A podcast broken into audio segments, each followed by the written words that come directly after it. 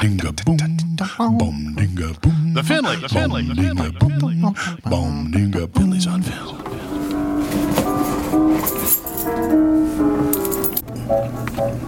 Mr. Finley, Hey, Tony. how you doing, sir? Good. How are you doing? I'm doing okay. Hey, no, we don't have a catchphrase. You know, I noticed that when I've been listening. I've been listening to a lot of podcasts lately. I know. I don't know that we should. Boom! No, no you have a lot of your own catchphrases. Boom! Them's movies. Boom is one of your catchphrases. But I noticed like others will say like one one um, one host will say the beginning and, and the, the the second host will say like you know whatever it is. I think on we there. did something like that when we first started out. Oh, that's right. Um, I don't remember what it was, but it was terrible. Yeah, I'll give you that. back and listen. Yeah. Yeah. No, our, no, and I'm not saying we, we decided to improve it and stop doing it. I think we just got fun. We just forget a lot of lazy and forgot to We forget it. to say to, to people to uh, uh, become a Patreon subscriber. subscriber. Join us, kiddos. Yeah, get on there. We got Uh, some new interesting stuff on there. Finley's on Film Been forward slash Patreon. Boom. Or Patreon forward slash Finley's on Film or something. Finley's on Boom Film. you can find it. Yeah, definitely enough of that. Um, Fuck you. I was thinking about, uh, um, I was thinking in conjunction, not coincidentally, uh, with the films we're going to talk about today about um, 1988. And uh, I was thinking on the way over as I was about to meet you. 1988, um, I was, um, I had just gotten kicked out of my house for a few months. Um, and I had to go live with my sister in uh, Virginia. Uh, in Alexandria, that. Yeah, yeah, okay. just outside of Washington D.C., Crystal City, and um, and I was living out there and sort of disconnected from the whole West Coast, and um, you know, and you, I guess about that, I had, I was gonna, I was had just completed my junior junior year of high school, so you were in graduation um. Uh-huh. Right? Yeah. In 1988. And, you know, you and I had this relationship when we were kids. We were kind of close, but, uh, you know, out of uh, sight, out of mind, I think. Yeah, I mean, during our teenage years, we had almost no contact. So, yeah, Except- unless it was- we kind of fell out of. Yeah, we kind a holiday or something, and we would connect because we loved, we both loved Iron Maiden, and we loved these different things. And you could get beer, and you could you could somehow uh, acquire beer. I was had always good at getting someone. for that. Yeah, yeah. I always knew guys that could get us beer, and, and and so we'd have these times. But then you would go off, and it's like you know. I think at that time I wasn't even clear what town you lived in. Like was it Campbell or San Jose? It's like what you were doing. San. Jose Campbell, that area. Yeah, I mean, well, well played, sir. Yeah. So so you know. Anyway, I remember being out there in Virginia. This is the summer of 1988. I, I'm working at Tower Video um, in Washington D.C. Gotta wish, gotta miss Tower. Yeah, and um, I learned that you were going into the Navy. Yep. And um, I kind of I, I worried about you because I mean prior you know when I was like the 13 or 14 my first idea of I used to peruse in a fantasy like manner all these books like, that were available in high school from the like the, the 1960s on your your career you know and it's like every like high, junior high school and high school counselor steered me away from college because it was like yeah you'll never you know and they you know I, they, I had every I had shown them every reason to steer me away from college or anything serious As a teacher, what would you have thought of you as a student? I, I would have probably thought the same thing. And these counselors were like, one of them said, "You should learn how to operate a, leather, uh, uh, a metal lathe," and you know, I, ended up getting certified in. You're a, you're a welder. Yeah, I got certified in welding, but it was like I had no idea that I had any potential, and it, you know, it was nobody's fault. I guess mine, and. Um, I'm not sure why I went down that road, but but um, oh, because a few years earlier I had the idea when I was like 13 or 14, and I'm looking at these books about like be- becoming a locksmith or becoming a gunsmith, and it was like, well, maybe I should join the Navy, and I got really really excited about uh, the idea of joining the Navy, and maybe even going into something called the Seabees when you're like a teenager, you know, Oh, yeah, like pre-Navy, Yeah.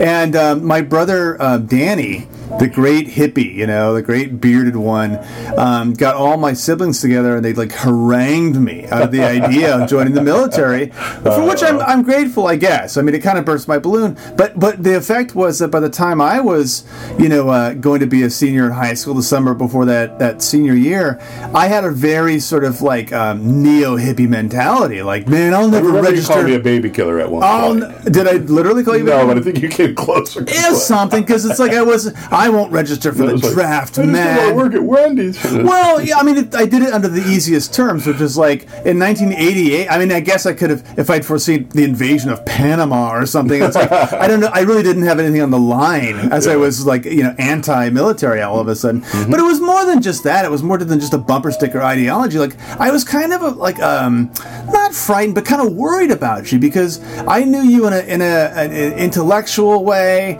You know, uh, uh, uh, Tolkien and and The Hobbit and and our shared love of some metal bands and drinking beer and watching old movies. And so, like, really, I wouldn't have said this at the time, but I only knew you in a gentle way. And and my exaggerated sense of the military all of a sudden was like, what's happening? You know, is it a? And in some ways, I guess I want to ask you a couple of things. You know, before we get started here, because sure. we're gonna we're gonna look at some movies that are about the Navy specifically. But like, um, you know, was that was that a uh, did did you go in because you felt like um, did you feel like you had limited choices? And and uh, and I'm not implying that you did or people who do do have limited choices. That was where I was headed. So I'm asking you, was that your one of your motivations? And and was it lonely? Oh, wow. Good questions. Those are actually two very good questions. So, uh, in answer to the first question, um, uh, yeah, I did feel like I had very limited options, and that was mostly based on the fact that I essentially wanted to get the fuck out of where I was living, which is with my mom, and that was not a great. We, my mom and I don't do not have a great relationship. Right. Yeah, we covered this in Mother Knows Best, episode So, three. yeah, so I wanted, so I needed to get, I needed to get out of the house. This was an option where, uh, you know, I, I, I tried for a couple of civilian positions, and all of them, and, and every one of them actually said, yeah, you need to go to college or do something else, but you're not going to be, you're not going to be an admin assistant. and I was little fucking awful. you saw yourself as a copyright. Uh, I, I, didn't, I didn't give a shit what I was going to do, just as long as I got the hell out of the house. So, uh, so, so, I, and originally I was going to go into the army. My, my plan. It was really interesting when I, if you'd asked me when I was 11 or 12, I'd have said going into the Navy was my thing. That's Yeah. what I was going to do. You know, like other kids wanted to be astronauts, I wanted to be, I wanted to go into the Navy to be an officer. Well, I didn't didn't quite get there, but I did go into the Navy. I was originally going to go into the army. That was my plan. Uh, but my friend at the time, my best friend in the whole wide world, um, he talked me into going into the Navy. He's, Did he went himself go? well, the, here's the great thing. Yeah, because we were going to go in, and they had this program where you could go in together Yeah. and go through the same boot camp together. Except when we got to we got we, we get to the uh, the Oakland uh, the Oakland um, place. You know, the AS, you had to take a test to get into the military called the ASVAB test, right? Yeah. Uh, Is this and- like an aptitude test? it's or- an aptitude test, Yeah. right? And I, I, and I got through. I scored really good, and I was like, "Oh fuck, we're gonna do it." We had been separated because we were in different cohorts, name wise. And so I, I filled out my stuff, and I was like, "Yes, I'll be in there," you know, inside of a month or something like that. Uh, and then, then, but this asshole, he put his damn social security in wrong, and somehow, basically, it came back with a score of, of essentially a rock, like a small rock. Did he uh, do that? Do you think he did that intentionally? No, he fucked up. He just Uh. didn't. I don't think he was very familiar with his own social security. I mean, who the fuck? What, before you before you're an adult, who is right? I was, but I was, uh, you know, I was a super nerd. Yeah, we're a nerd. Yeah, Yeah. Uh, he was decidedly not. But anyways, we uh, so so basically we so I was slated to go in, had already signed the papers, and he had to wait another month and a half to take the test again. Yeah. before he could come in. So we never got that chance. Separated. Basically, separated right there at the at the at, during the birthing pangs. So yeah, uh, in answer to your question, yes, lonely. It was lonely to begin with because Boot camp is boot camp is uh, boot, uh, like the whole boot camp experience, the whole A school experience when you get under the ship. But even then, yeah, I mean, I, I did a lot of reading. Well, there's an idea, the I guess. You, you you you gave me a version of this later on. You know, after you, one time you told me about your Navy or the military in general, and it was like what you said was like it doesn't necessarily give you discipline. If you're ready to get discipline, it'll help It'll you help get it you out, and but keep it. Yeah, but it doesn't give it to you. Well- you, you. That just can get you in a lot of trouble. And I think that, that, that like, we might presume the same thing about the military. Like, um, you see something like uh, I don't know, Band of Brothers, and it's like very clearly it's a war situation. But like, man, you make these lifelong, and I'm sure you do under the stress of combat in some situations. Yeah. But like, you and I weren't people who like we didn't make a lot of friends. Anyway, it was a small group of and I've friends. not. I've never had the capacity, and I've never. really. I, I've never had a capacity to keep friends either. Like, yeah, I, I made I've one. left you a few, few times myself. Ah, yeah, well, I made one good friend in uh, high school Yeah. who was the guy who was supposed to go in, but uh, we kind of have fallen out now. It's uh, Yeah. and then I made a really close friend in when I was in the Navy, and I had like just the one close friend. Yeah. um, but we're miles apart now. I don't know very much about him at the moment. He's uh, he's kind of a weird character, but he was a great guy. Yeah. You know, so uh, yeah, so Yeah. um, there you go. That was, I mean, the Navy. I got to I got to go uh, 1988 through 92. I was in the. You are welcome. Yeah. for my service. Yeah, yeah. Just so you know, uh, we went down and uh, lost the war on drugs. Yeah. so Oh, now we're working for the, the other side, you and I. yeah, pretty much, pretty much. Yeah. Okay. Well, I just thought I'd, I I mean, I'd love to, to pick your brain more about your experiences, but I thought that was uh kind of an interesting thought I had on the way over here because Um, we saw this. I saw one of these movies when I was in the Navy at the time, and it really sort of it made a real uh, made an impression on me that I was in, uh, in in during this review. I was glad to find out that my impression was correct. But we'll go into that. In Okay, and I think. I think I have a feeling that's that's a second movie. We're talking about these. Both of these films were based on books year. by same year, same writer, Darryl uh, Ponicsan. I believe so. Is uh, I hope how you pronounce it, Mm-hmm. but he wrote these two novels, um, i- and each of them got picked up. So I'm just going to go barely chronologically with the film that came out earlier in the year, Mm-hmm. um, and that's 1973's the, the Last Detail, which is Last not the movie you'd seen before. right. That was correct. Yeah. Yeah. Now I hadn't seen either one of these before, and of course I'd heard, heard of them for years. Mm-hmm. Um, um, Yeah, and I've heard of the Last Detail since forever. I really, I was, uh, yeah, I really wanted to see it. So I was glad we, we sort of took this opportunity. And yeah, thematically, we put together a kind of a weird show in order to be able to do it. But Yeah. um, but yeah, I'm pretty happy about it. I, I'm glad we got to watch this movie. Yeah, I mean it, it's got you, you've got um, uh, uh, Jack Nicholson. At his absolute best, Randy Quaid looking just a big Well, baby. Oh, we'll talk about Randy Quaid this movie for sure. Otis Young, um, who, who I don't know, but he's African American counterpart to, to, to Jack Jack Nicholson. Nicholson, right. And There's a, Jack Nicholson doing good work. yeah, he's doing great work. He's Well, like he's he's early enough in his career. He's he just got his star power, but he's still earning it. You know. It's a period of time where it's difficult um, for Jack Nicholson to do wrong, right? Because he's got he's got Easy Rider in um, in '69. We did uh, Carnal Knowledge. Remember Right. And I- '71. and I didn't uh, he's already done five easy pieces at this point. I right? think in 70, Five Yeah. Easy Pieces. Um, he's about to do Chinatown. He's about to do um, uh, Cuckoo's Nest. Yeah, so I mean, he's we're talking prime Jack Nicholson. Yeah, when he was an actor. And then also, oh, we'll get to this later on, but like a cast of, of like Easter egg characters, man. Yes, yes. Some really, really interesting um, small roles. Both this one and the other the film. actually both of them, I'd say. The Yeah. other one is actually was a little more surprising to me. I had forgotten about some of those. Yeah. Yeah, but so anyway, the, the premise of this film it, it really plays nicely, I think, on on the conversation we just had about like loneliness and youth and, and the military. One of the things that both of these movies have that I think gets it right, absolutely gets it right, is just the petty indignities of being in the military.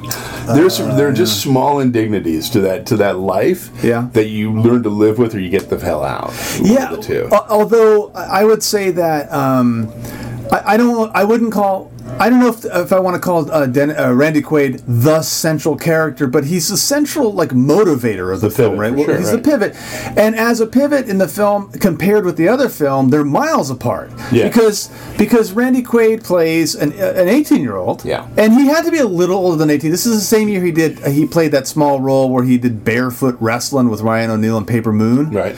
um, and he looks much older in that film. But he is a baby-faced um, Giant of a giant.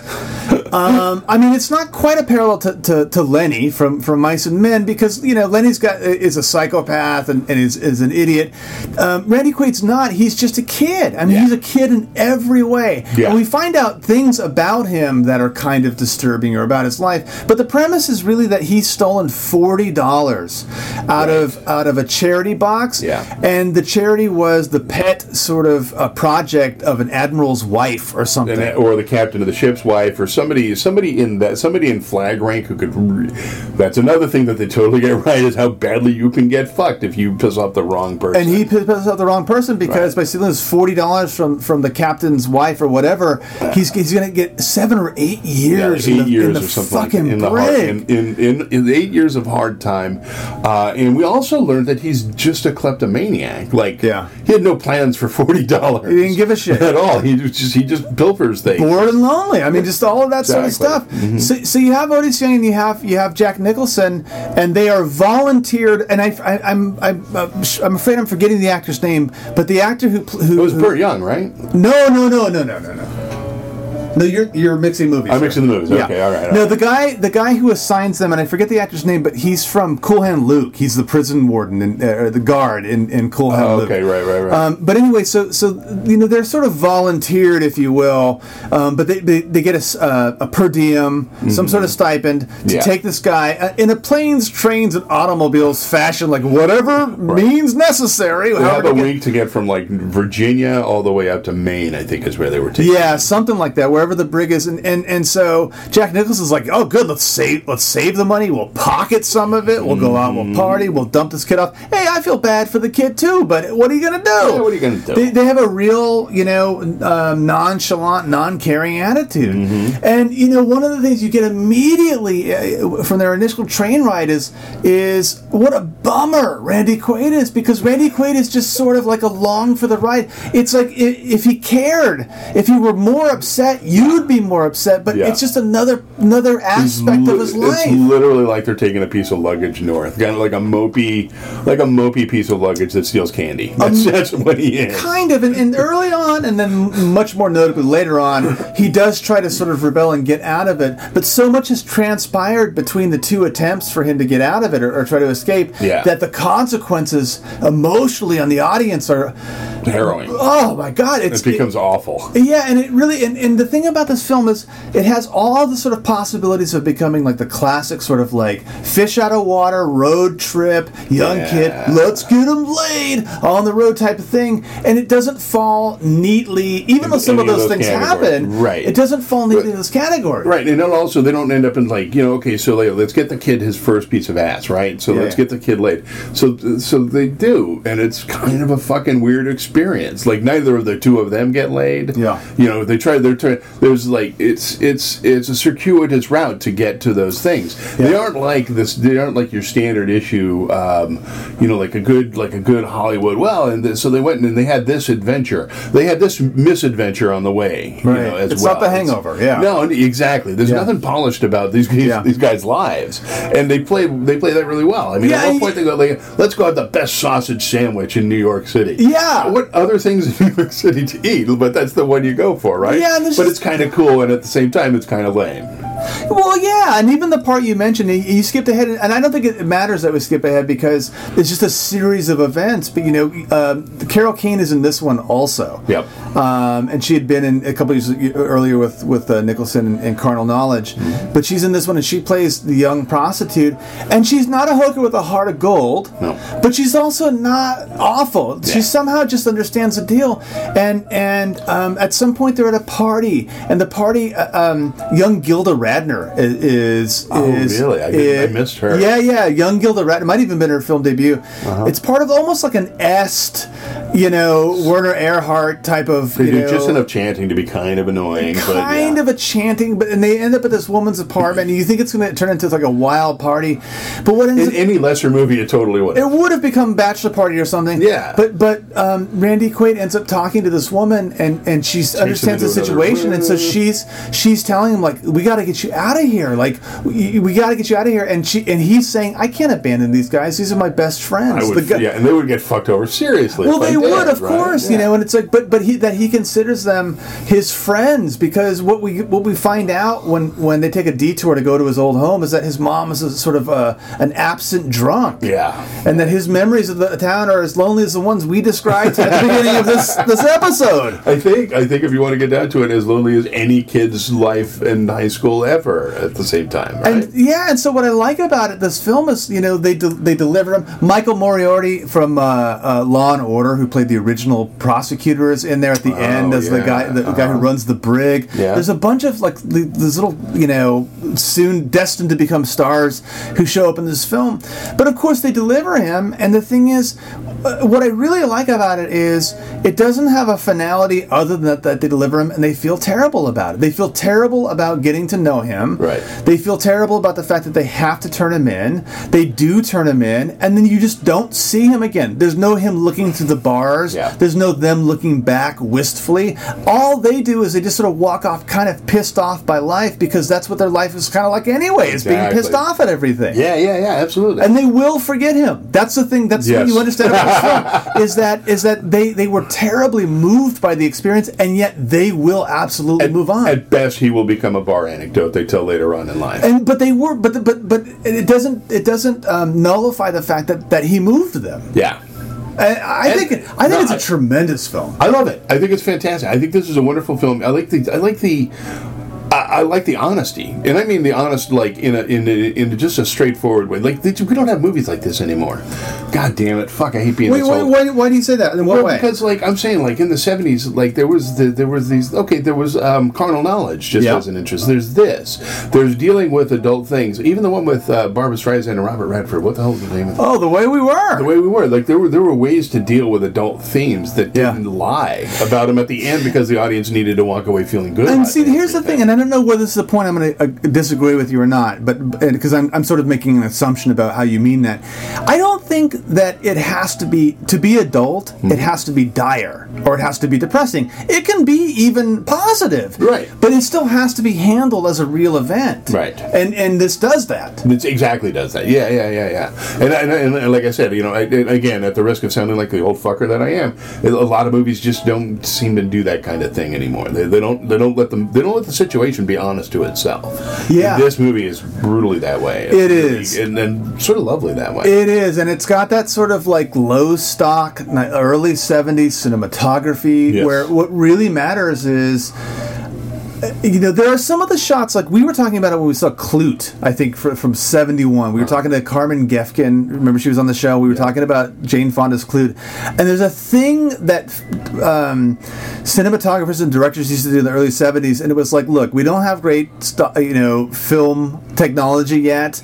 Um, we're kind of trying to be minimalists, yet we need some tricks up our sleeves. So they would do like weird things, like a shot from across the street and have the actor walk almost into the camera, almost like bumping the camera over. And it was like it's such a simple Yeah. technology or, or whatever artifice, but but it's it, it's full of that, and it's like it doesn't overpower the story. The director lets the story be the story in this instance. Yeah. with this film. Now, I will have to say, I did find one serious downside of Let's hear it. The, the, the soundtrack was dog shit. I don't even remember it. Maybe that Oh, says yeah, something. because yeah. every time because every time they wanted like some kind of a an you know a soundtrack going on, they just pull out like "Anchors Aweigh" by some name Oh, that's somewhere. right. Fucking, it was, I found that really fucking annoying. I don't want to. I out don't want to counter you too Like, soon God after saying I damn can't it. remember the soundtrack, but I remember that. I do remember that, and the reason it didn't bother me was because, to me, it fit um, uh, Otis and Nicholson. In other words, those guys wouldn't know any music except "Anchors Aweigh." Well, yeah, but I think they probably would. That's the thing. I don't I know. don't know. I, just, I don't know. I just found it very. I found it like kept me bringing me out of the movie. Like, okay, maybe once or twice, but Yeah, yeah. don't take like the entirety of the musical of the musical catalog of the Navy. Well, that goes into one of play it throughout the whole thing. one of those things we've talked about before, and it's sort of like um, we have to place ourselves in the the 20th century timeline of sophistication versus a lack of sophistication. I.e., Mm-hmm. if it's a Gene Kelly movie and it's like "Anchors Aweigh," even without the music, you're like, all right. But if it's like it's Jack Nicholson, you're like, no, Yeah, yeah, yeah. Yeah. It's, Simon Garfunkel song you can pull out somewhere, you know. Yeah. Yeah. So, uh, wow, I don't know. I thought of Garfunkel somehow, but Yeah. um, yeah. So, okay. So, but fuck, I love that movie. I think thought it's a, I, I think it's a it's a great movie. Now here's my here's my thing. Here's my, here's my thing. I'm going to say this, and I want What's your to thing? I wanna hear it. I like the second movie better. Okay, so what we're going to do is we're going to talk about why you're wrong and the things that led you to be wrong. Because the second movie is same writer, same year, same a lot of stuff. The second movie, I think, has great potential, and there are things I like about it. It's not as if I think it's a dog shit movie, but it, I was going to save this for, for later on in the conversation. But but actually, uh, when I was looking up Cinderella Liberty, uh, second movie, 1973, Se- Cinderella second Liberty with same year. James Caan and Marsha Mason. Marsha Mason. Yeah. Um, I, I, I got this review from December 19th, 1973, from Roger Ebert. oh. Cinderella Liberty, a movie of enormous good intentions, doesn't work for me because I simply can't believe it. From a point about 30 minutes into the film, when the situation of the characters has been made clear, there's no way I can believe these people would do the things in this way. And that's kind of how I felt. Really? And, and it's like, I found James Caan his performance, Marsha Mason's to a lesser degree, but also, um, and I, I forget the kid's name. I should look that Ah, up. I, I found them compelling enough to keep me like hanging on. Like I Uh-huh. want this to work as a movie, but it just for me it just kept lapsing into and. Well, now I'm not really all over the place. The ending was ridiculous. Yeah, I mean, it was total. But even putting that aside, let's just put that aside for a minute. But no, let's. I mean, let's attack that because I think you know it. it for as far as I'm concerned, that that is kind of one of the. That's probably the biggest flaw in the movie. Oh, at the I end agree there. I At the end there, it, it like goes down the sort of the. Uh, I call it the sort of the Altman thing. Like the you know movies at that time period, like everyone you know did drugs and was weird, and that was then that that's how they sort of ended. In this case, you know, they come up with kind of a uh, uh, like this. It was kind of an unnecessarily feel good ending. It was ridiculous. I mean, it was unbelievable. It was very unbelievable. I mean, there are people who would argue whether the premise of the film in general is believable, but no one would argue that the ending is is a believable Yeah, thing at pretty all. absurd. Yeah, I'm pretty sure they had ID cards back then. Yeah, and, and so, but but the thing is about this film also is it um, it tries to sort of play with some believable things. I, I mean, I, I like and the things that I think you would find you could confirm as believable. You know, this guy is, has been in the Navy for a long time. Yeah. He's also kind of disconnected from the world in many ways, and he wants to connect.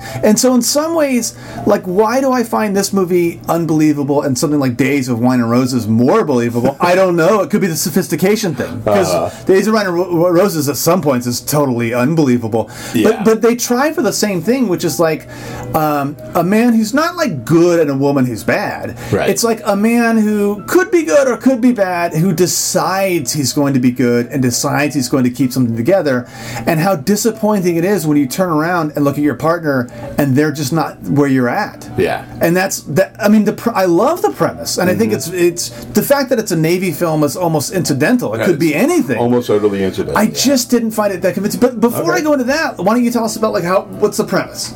Oh well, okay, so the premise is the guy's got uh, is uh, James Caan gets uh, mustered off of his ship uh, for a medical uh, for a medical leave, basically. He's got a boil on his ass. on his asshole, Hemorrhoid or something. Yeah. I read the book, and the book is much more in depth about this kind of Okay, thing. yeah, so, yeah. So yeah, he's got a uh, no. It's a Great it's opening scene with the proctologist looking at his asshole, by the way. sebaceous- yeah, it's just just just uh, just bored shitless and st- sticking his finger in another man's ass. Yeah. Um, anyway, so uh, so so um, so he's given over to Seattle. It's in Seattle uh, to the Navy Yard in Seattle, and so uh, he's you know he's between actual assignments. And so what they do in that situation is they put you up in this barracks, and you answer to what's called the Master at Arms, and they come up with various jobs for you to do, blah de blah. Uh, and so, but in the meantime, he's also issued what's called Cinderella Liberty, which is you have you have uh, every day off uh, from like uh, you know from first muster until midnight, but you got to be back you know, back by midnight. That's what Cinderella Liberty means. Yep. So uh, so he gets that, and he goes out and tries to um, and he meets Marsh uh, Marsha Mason. Marsha Mason, who's your local sort of like billiards whore. She, she's a whore. She's really good at billiards, but he's better, you know. And it turns out that was kind of a nice little, nice little scene where they meet each other. I thought that was pretty good. I like that. Um, and Well, then- I mean, yeah, because what I mean, the thing is, he knows what she is. Yeah. And and yet he, he's a kind of shy character, and so he he almost gets to practice being suave with a prostitute, and she kind of likes she kind of likes the fact the, that he the is awkward suaveness he's he, putting out there, he's a little different from the guys who just sort of lay their money down, right? Yeah, he also seems like it seems like one of the fundamentals of this of James Caan's character is he doesn't seem to be a guy who has a lot of what you call judgment in him. Like he just doesn't he just doesn't work in those terms real well. So Yeah. so he's okay with her being a whore. Uh, he's okay with her uh, you know her, her half black half white child when he meets the kid. You know. Well, okay, And so starts she- sort of kind of adopts it's, as they as their relationship develops. He kind of adopts the kid in a certain sense. I know, but that's this is where I mean, if I can accept the idea that like because she she doesn't play the happy hooker, but somehow his character or maybe James Caan performance plays her as the happy hooker, which Yeah, is one thing I don't like. And then and then the sort of adoption of her, I guess you know, prostitute's illegitimate child, who's very neglected by her, Right. from the beginning, just sort of sleeps on the couch she's and she kind of an awful person. she is in some ways an awful person, and, and actually, that's that's. Uh, I don't want to say that's what I liked about her, but that's when I found her more believable when she wasn't just sort of like that you know Charo Hooker Oh, or something, yeah, right? Uh-huh. So it's sort of like, but then it's like immediately he he tries to say, take the ay, ay. take take the kid under his wing, Mm-hmm. and the fact that the kid is black is not unimportant because it's it's kind of early '70s sort of like Norman Lear yeah. type of like you know I don't see color and and um and also uh, one complication that happens and I guess you you could tell me whether this is believable or not I, I don't really care is, is that they lose his paperwork so it's like he's he's sort of like stranded on Cinderella Liberty in Yeah. Seattle for a while Yeah. he's doing this shore leave with I don't know if it's his film Shore debut, debut Bruno Kirby the year before he plays Clemenza in Godfather 2 This is, so this is such early Bruno Kirby. They call him Bruce Kirby in the credits. Yeah, and he's he, he's he's great. I mean, those scenes with Bruno Kirby where he will Oh, not shut the fuck up are to beat him to death with that amazing. And then there's this sort of B plot where, and this again is one of those things. Eli where, Wallach. yeah, I mean. James Caan has been uh, wanting to cross paths with a former commanding officer. No, no, the former company commander. No one gives a shit. The, the distinction. No, no, this is the guy who's in charge of you in boot camp. Yeah, This- these uh, guys, okay. everyone fucking hates their company. But what I'm saying to you, Tom, is So I get it. Here's I get where he's coming from. What I'm saying from an outside point of view is that that detail is doesn't matter to drill instructor. anybody outside the military. What we get is that he, he's he's been waiting this whole time to, get cross, revenge, path- and it's right. like, oh my! And then of course, what happens as soon as he does confront him and they have a fight? They're best friends, and it's like, oh my god! It's just like, it's just shoddy. how strong the brotherhood. But sir, it, it's it's freshman composition, creative or creative writing Uh. over and over and over again. Things you would just tell someone not to write. And there's a after seeing the last detail, I, I have a feeling like maybe maybe our our guy um, I forget his name already. They took some liberties with Darryl the book, for sure, uh, yeah. Ponicsan's um, a novel was tinkered with too much. Yeah, they did. But Well, they you read the novel, right? Yeah, I did. Yeah, they definitely took some liberties. They took some Cinderella liberties with it. Yeah, I just I didn't hate it uh, for sure, and it, it, I, I I did. There were moments where, you know, like uh, she's gonna have another child. It's not his. Right. He's gonna stick with it. Um, you know, she ends up ditching him and, and making her old judgments where it, it did hook me in. Where I'm like, oh, why are you doing that, Marsha Mason? Uh-huh. So it's not. It's yeah. I can't say it's a movie I just plain didn't like. It's just a movie that just kept making mistakes. Ah, okay. I haven't seen a movie that made this many mistakes. In order to make a mistake, you have to be doing something right to begin with. Is the thing. So it's doing a lot right, but it's making mistakes. I find her uh, strangely attractive. Now, your father, I remember saying about her, freaking out. he said about her, Uh-huh. uh, the last time I saw a face like that, it had a hook in it. I remember him saying that about He Marsha stole the line from fucking uh, from Caddyshack. Oh, that's from she Caddyshack. Yeah, no, your dad used to say that in the seventies. Rodney Dangerfield line right there. That's got to be a line from the fifties Uh, or yeah, something. right, okay. Dean Martin must have said it or something. I remember your dad saying it about Marsha Mason. Marsha Mason, really? Oh. Well, the thing is, Tom, she's she's kind of an odd look, but she's kind of pretty. sexy I thought- in a tramp stamp trailer park type of way, for sure. So what do you mean? Yeah, so sexy is what you're saying. She's missing um, a full set of teeth, and she's got a strange face, and she's a little odd, you know, ratty hair, Hmm. but she's something in there is. Um, go ahead. begging, begging to, to, to bring out the sexuality of a young tomcat. So you're still lonely, is what you're saying. yes, I don't know if you've noticed that. I do a podcast about movies. How long Well, can, so, I, how long yeah, can so I not be? tell me more about what you know. I'll just sit back because I've been I've been sort of chomping at this movie, and I apologize. Tell me what you liked about it. You know, here's the funny thing. I have to say, okay, The Last Detail is a better movie, structurally speaking, overall. I think definitely is.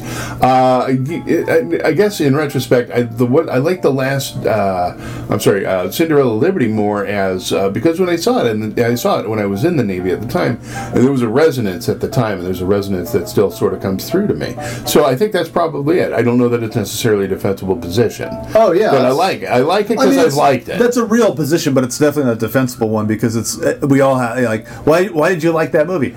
Well, my dad took me to that. the Hollywood Knights. Need I say more? It's right? why I could defend the movie Big to this day.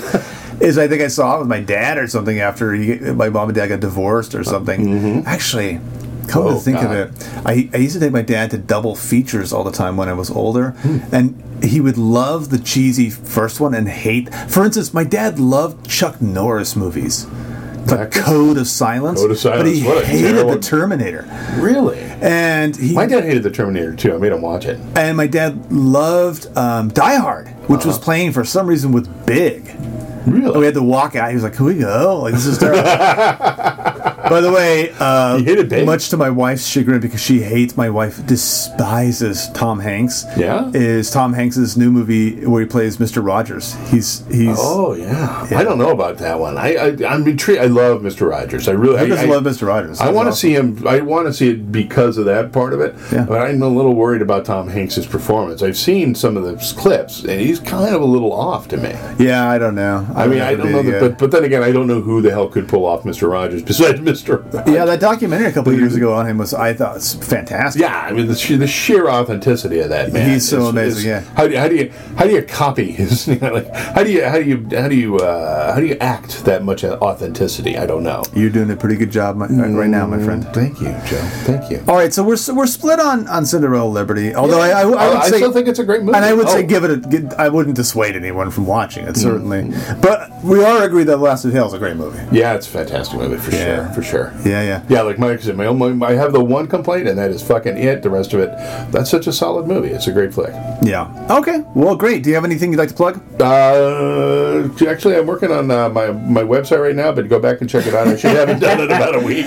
Uh, Folks, if you're interested in hearing that again, TomSmithComedy.com. go back about ten episodes. Oh, suck it it's, a, it's always a work in progress. This guy's been working on his website I'm for years. It better. I'm making it. better. I'm working on your website too, You motherfucker. geo. What website? The, the Phillies on films. Oh, that's my website now. I'm, Yeah. I'm happy to hear it. Yeah, I, I should be in charge of this, baby. Oh, yeah, yes. You. Go back Take to responsibility. All right. While Tom's working on his GeoCities website, I'd like us Oh my to. God, he knows GeoCities. I'd like uh, you to consider becoming a, a Patreon subscriber to Mm-hmm. the Finley Sun film. Please. And if you could somehow know what GeoCities is and Patreon in the same lifetime. That's wild, right? Those things happen within 20 years of each other, I guess. yeah, that's crazy. All right. Uh, thanks, Tom. Cray cray. Thank you, Joseph. I'm going to keep talking. You while should Tom do that. his pa-